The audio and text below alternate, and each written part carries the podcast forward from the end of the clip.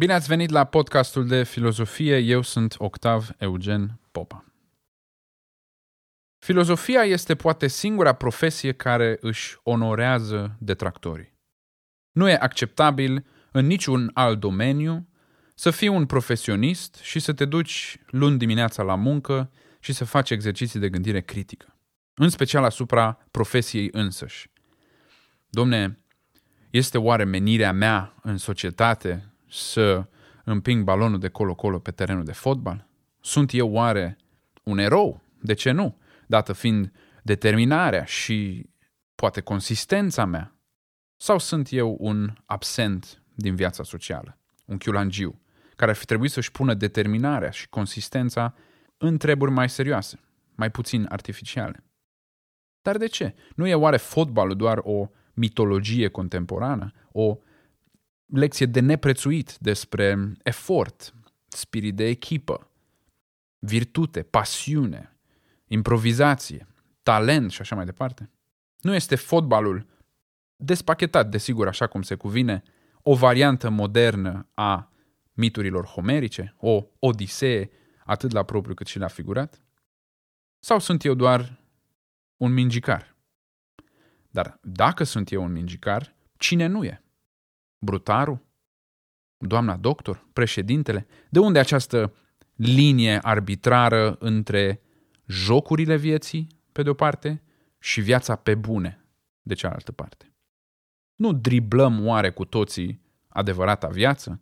Adevărata și teribilă constatare că într-o zi uh, soarele va exploda și civilizația umană, cu toate artefactele și valorile ei, va dispărea pentru totdeauna? Vă dați seama că e foarte greu să faci abdomene gândindu-te la toate acestea. Însă ce vreau să spun este că situându-te critic într-un anumit sistem, o anumită profesie, o anumită instituție, un anumit grup de prieteni până la urma urmei, chiar și în propria ta familie, încet, încet, acel sistem te va respinge. Poate nu imediat, dar încet și sigur. În filozofie însă, nu este doar acceptabil, dar este chiar apreciat, dacă nu cumva de rigueur, cum zice francezul, a te întoarce împotriva fluxului, a curentului dominant. În următoarele două episoade vom vorbi despre acest contracurent în filozofia antică.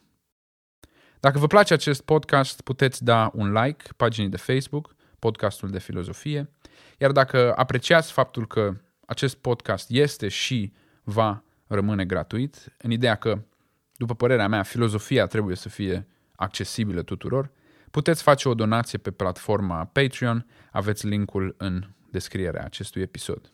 Multe mulțumiri din nou prietenilor care ne susțin deja pe această platformă. Astăzi vom vorbi despre sofiști. Așa cum v-ați obișnuit, trebuie să ne Mm, să ne ascuțim un pic uh, cuțitele înainte să ne apucăm de gătit. Să întârziem, deci, câteva momente cu acest termen, acest cuvânt sofist și să spunem apoi și câteva cuvinte despre termenul de relativism. Termenul de sofist are o istorie foarte interesantă, care ne arată importanța denumirilor, sau mai bine zis, a etichetelor în istoria filozofiei și în istorie în general. Cuvântul sofist are aceeași rădăcină ca și termenul filozof. Amândouă se trag din substantivul sofia, pe care ne-am obișnuit să o traducem astăzi, astăzi în mod standard drept înțelepciune. Însă adjectivul sofos, care ar însemna deci înțelept, nu însemna, în primă instanță, doar înțelept în sensul pe care îl dăm noi azi termenului. Însemna și priceput, într-un sens mult mai larg. În uh, Iliada lui Homer, de exemplu, oricine are o anumită abilitate și este bun în ceea ce face, este descris drept sofos.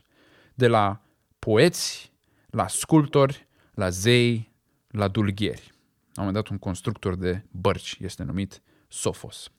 Sofos însemna, deci, nu doar ceea ce am numit noi înțelept sau învățat, deși însemna și asta, dar ar fi de fapt mai aproape de ceea ce am numit astăzi expert, cu toată imprecizia pe care o poartă în continuare acest termen. Termenul de sofist ajunge încet încet să însemne nu doar cineva care are o anumită expertiză, dar și cineva care predă celor tineri pe baza acestei expertize, care nu doar are cunoaștere, dar și transmite această cunoaștere, am spune.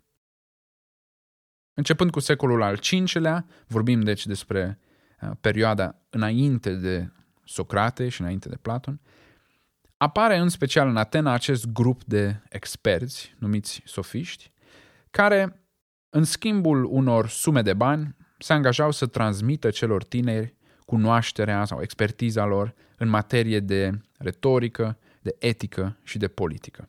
Sofiștii ofereau, deci, nu educație publică pentru mase, ci o, un produs, o comoditate foarte prețioasă, destinată exclusiv celor ce și-o puteau permite. Acesta fiind contextul, nu e de mirare că instruirea dată de sofiști se concentra în principal pe arta discursului public, arta retoricii, fiindcă toate instituțiile democratice ateniene erau într-o mare măsură bazate pe deliberări publice și discursuri. La Platon, filozof și sofist ajung să însemne două lucruri diferite, dacă nu cumva opuse. Filozoful, așa cum am văzut în episoadele anterioare, este cel interesat de aflarea adevărului. În vreme ce sofistul este cel care se ocupă doar cu aparențe, cu manevrarea aparențelor pentru scopuri personale. Filozoful este cel care e de partea binelui, sofistul este de partea utilului. Însă, aceste distinții sunt, se știe astăzi, distinții ideologice. Ele au fost propuse de Platon în dialoguri ca Sofistul sau Gorgias pentru a-și crea o anumită, Platon, pentru a-și crea o anumită identitate disciplinară. Pentru a crea, deci, ceea ce s-ar numi astăzi o nișă de cercetare, adică o identitate intelectuală separată de cea a sofiștilor.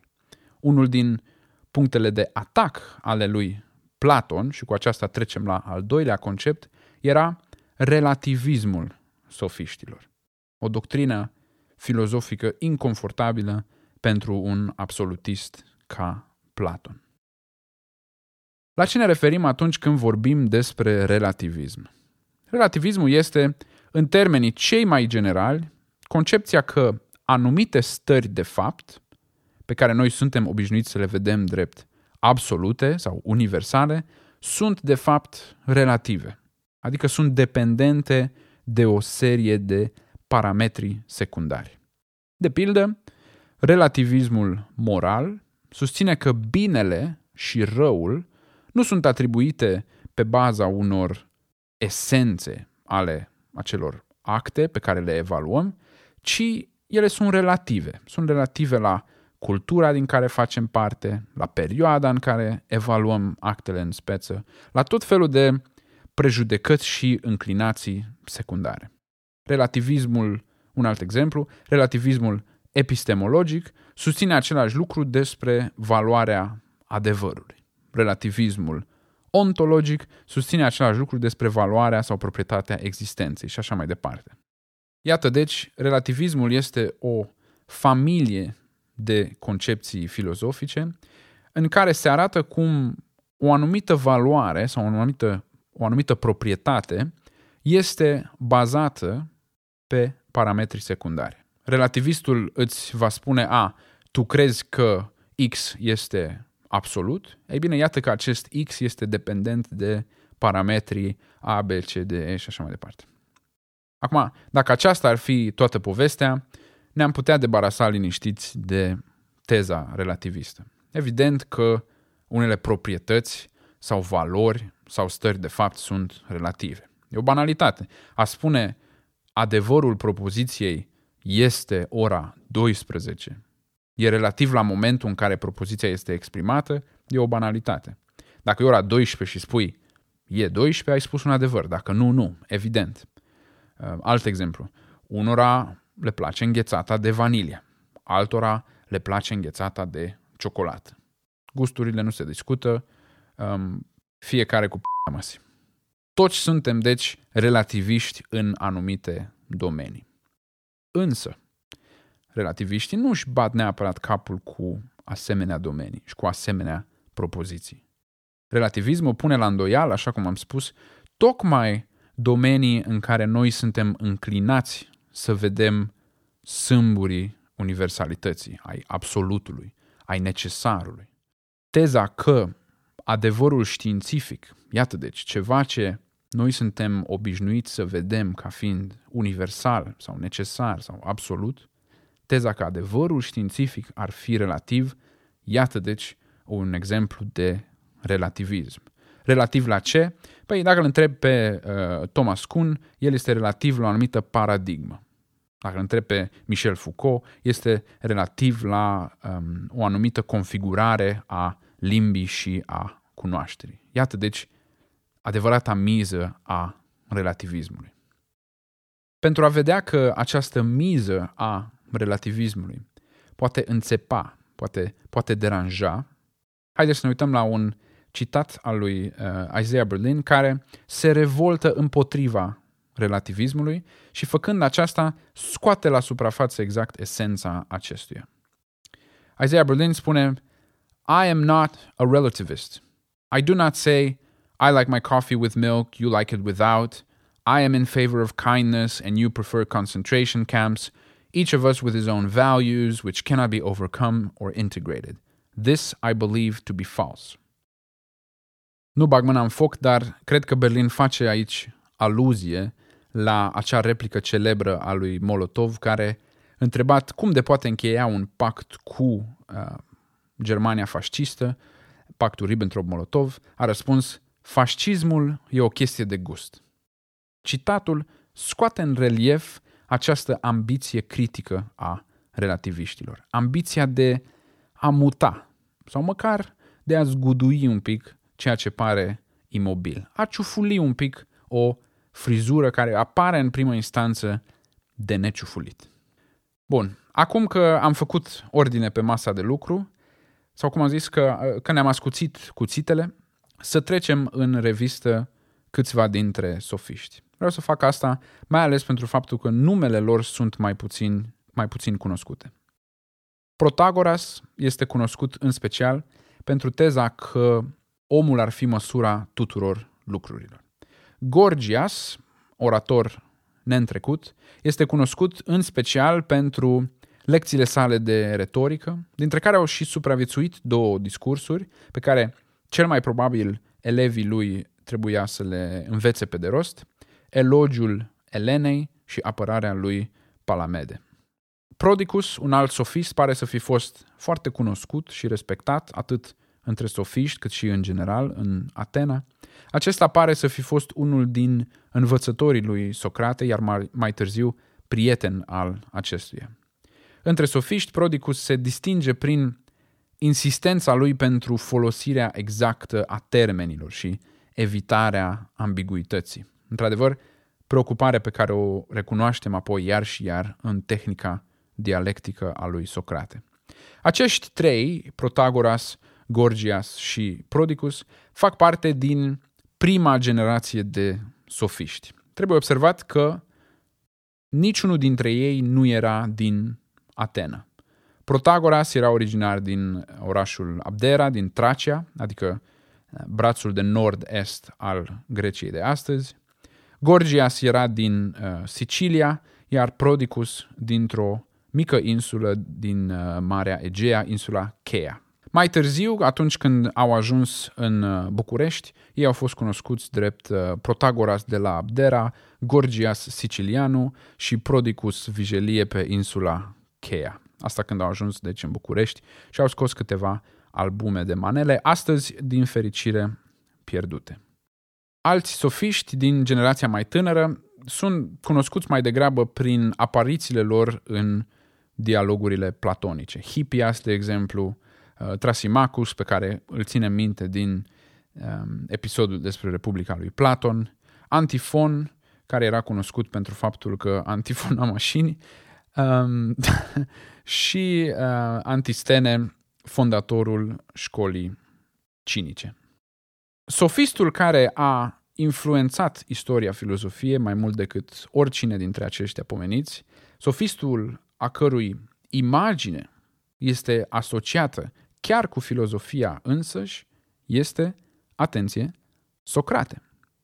Socrate însuși era văzut în vremea lui drept unul dintre sofiști. Un sofist mai um, ciudățel așa, un sofist care nu lua bani și nu pretindea că ar fi expert în ceva anume, însă un sofist prin atitudine și metodă și prin preocupări. Mă refer acum însă la Socrate așa cum apare în dialogurile de tinerețe ale lui Platon, nu în dialogurile mai târzii în care, așa cum am văzut, Socrate se schimbă un pic, se preschimbă în uh, cineva care are o idee, cineva care are un plan, are o filozofie politică și așa mai departe. Metoda lui Socrate, deci, metoda dialectică sau maieutică, nu este fundamental diferită de alte metode ale sofiștilor care încercau să își aducă interlocutorul către, sau interlocutorii către un paradox sau o contradicție.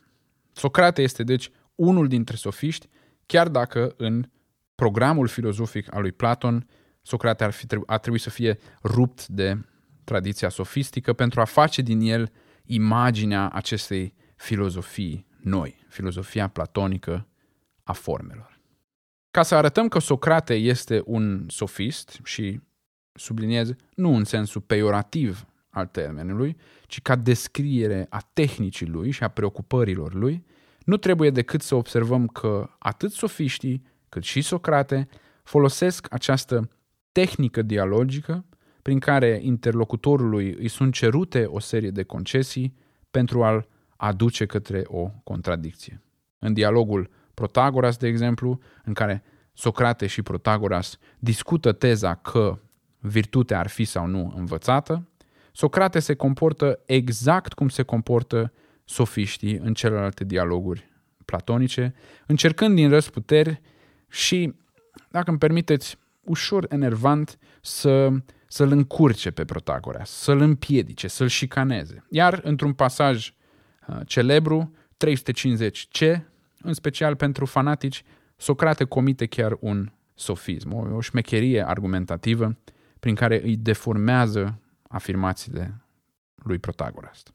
În sfârșit, vom vorbi despre sofisme imediat.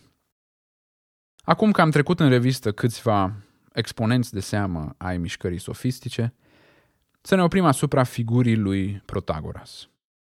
Întrebarea care ne preocupă acum este ce înseamnă să fii un relativist ca Protagoras.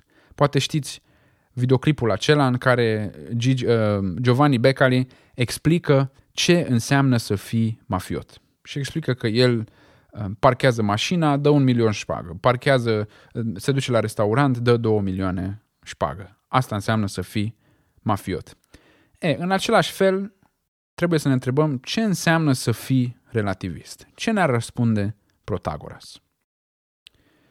1. Avem întâi mult dezbătuta și pe toate fețele întoarsa teză, conform căreia omul este măsura tuturor lucrurilor. Citatul întreg este următorul, omul este măsura tuturor lucrurilor, a celor ce sunt, anume că sunt, și a celor ce nu sunt, anume că nu sunt. Un citat destul de criptic, trebuie să spunem. Cuvântul măsură, în orice caz, în greacă metron sau metron, trebuie înțeles aici drept criteriu sau normă, deci nu în sensul de limită.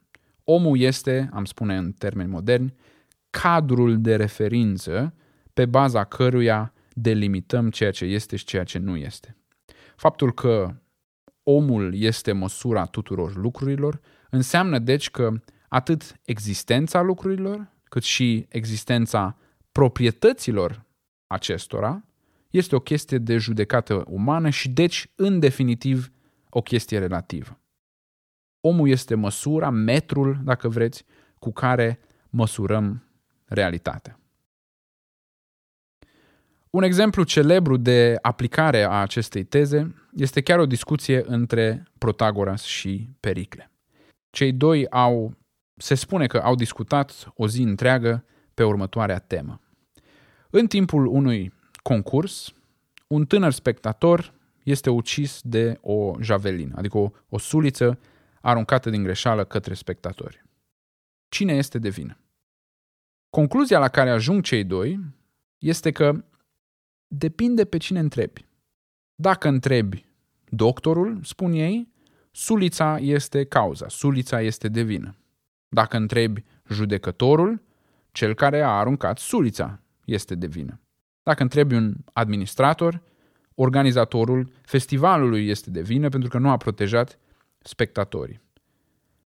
În atribuirea, deci, a acestei proprietăți, omul este măsura. Depinde cui te adresezi, depinde pe cine întrebi. Exemplul ne duce cu gândul la acel moment incredibil din anul 2016. Momentul primei morți datorate unui sistem de pilotare inteligentă a unei mașini. Cine este de vină atunci când un sistem de inteligență artificială cauzează moartea unui om? Intuiția ne spune cei care au construit sistemul, în cazul de față Tesla. Însă, atât din punct de vedere legal, cât și moral, lucrurile s-au arătat a fi mult mai complicate. Dacă eu mă sui la volan cu alcool în sânge și rănesc un pieton, e clar că eu sunt vinovat, iar mașina e doar unealta cu care eu am comis crima, așa cum cuțitul e unealta ucigașului. Însă atunci când vine vorba de sisteme autonome de inteligență artificială, acestea au îndeajuns de multă autonomie pentru a putea fi identificate drept cauza crimei. Se știe azi că accidentul din 2016 e cauzat de acel Tesla Autopilot, însă același sistem, deși autonom în felul acesta, nu are o identitate morală pentru a putea fi tras la răspundere. În etica tehnologiei, această problemă este cunoscută drept retribution gap, adică o retribution înseamnă uh, răsplată sau răzbunare.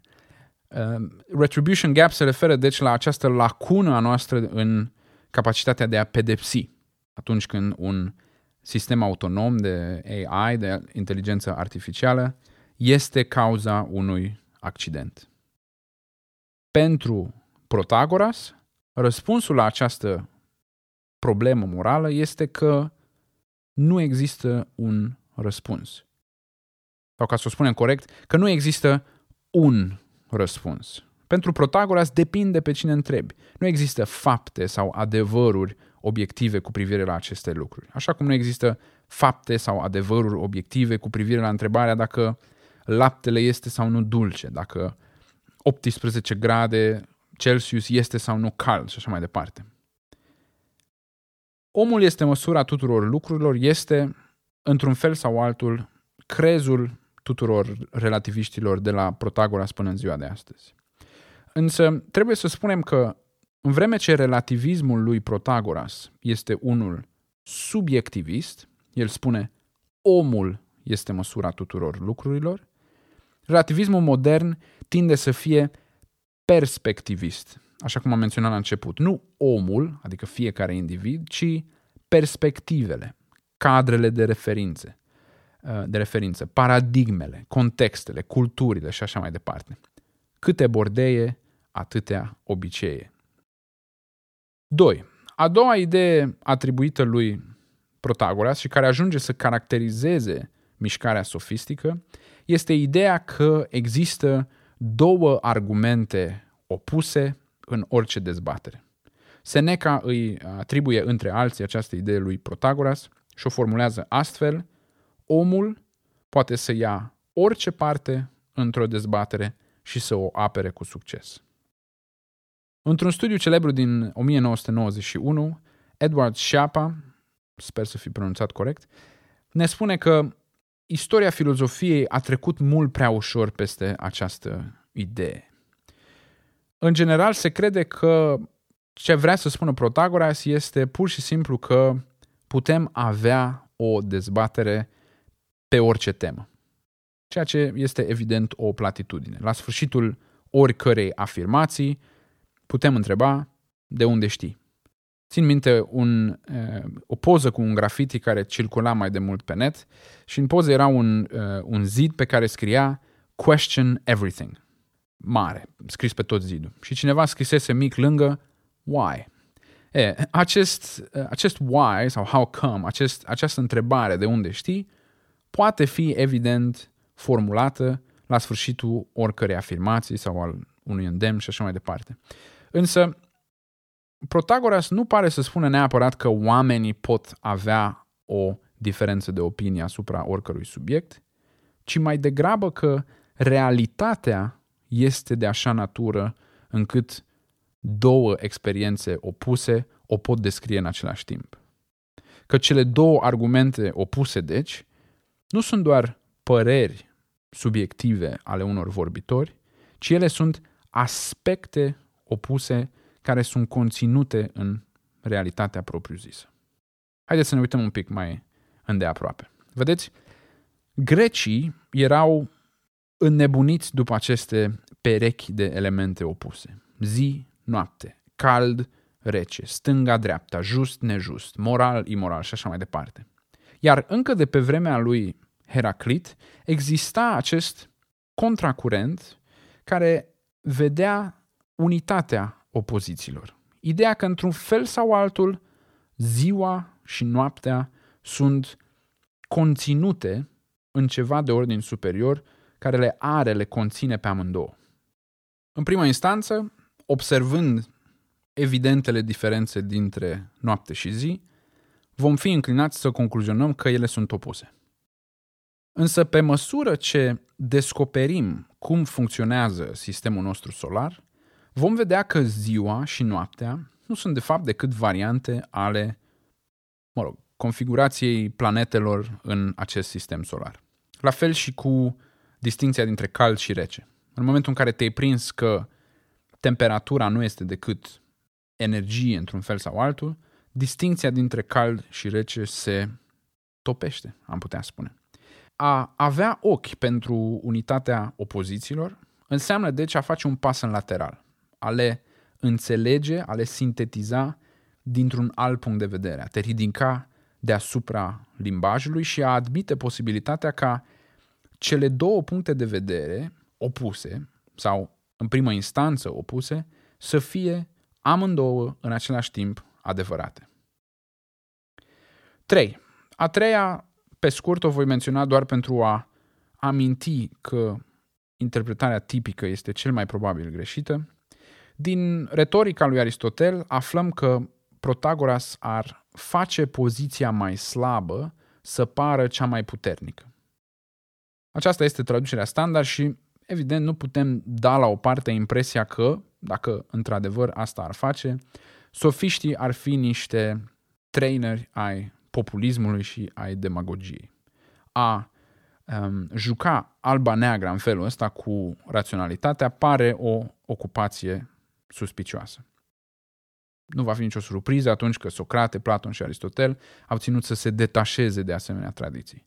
Însă, plecând de la teza 2 de adineauri, vom înțelege că ideea lui Protagoras este aceea de a scoate la suprafață, de a relefa, de a, mm, am vrut să zic, releva și reliefa în același timp, de a releva, de a scoate în evidență, deci, ceea ce este opus aparenței imediate.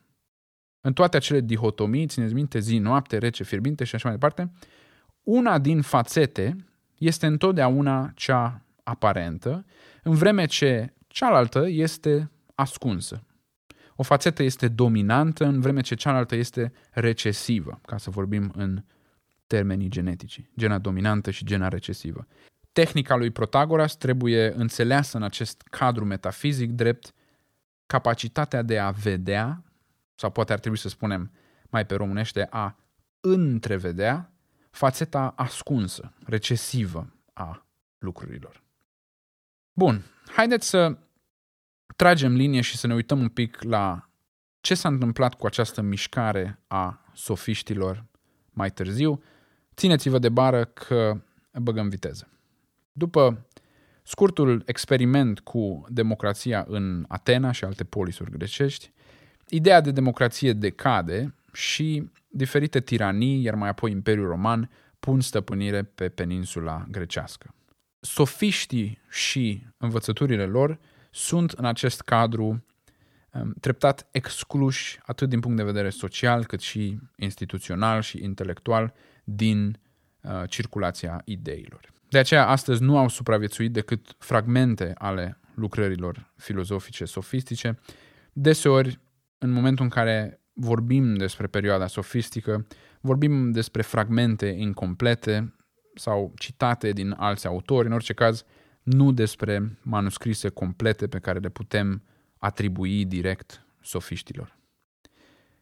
Deja în perioada lui Aristotel, prejudecata împotriva sofiștilor predomină, iar această prejudecată stă în continuare în calea unor interpretări juste ale filozofiei lor. Aristotel scrie un mic tratat care se numește Respingerile sofistice, în care tot felul de um, forme argumentative, tot felul de patternuri de discuție, unele mai ridicole decât celelalte, sunt atribuite sofiștilor. Nu uh, unui sofist, ci sofiștilor în general. Aceste patternuri sunt numite de Aristotel uh, sofisme, iar termenul de sofism este, cu acest mic tratat, cimentat pentru totdeauna în edificiul terminologic al filozofiei.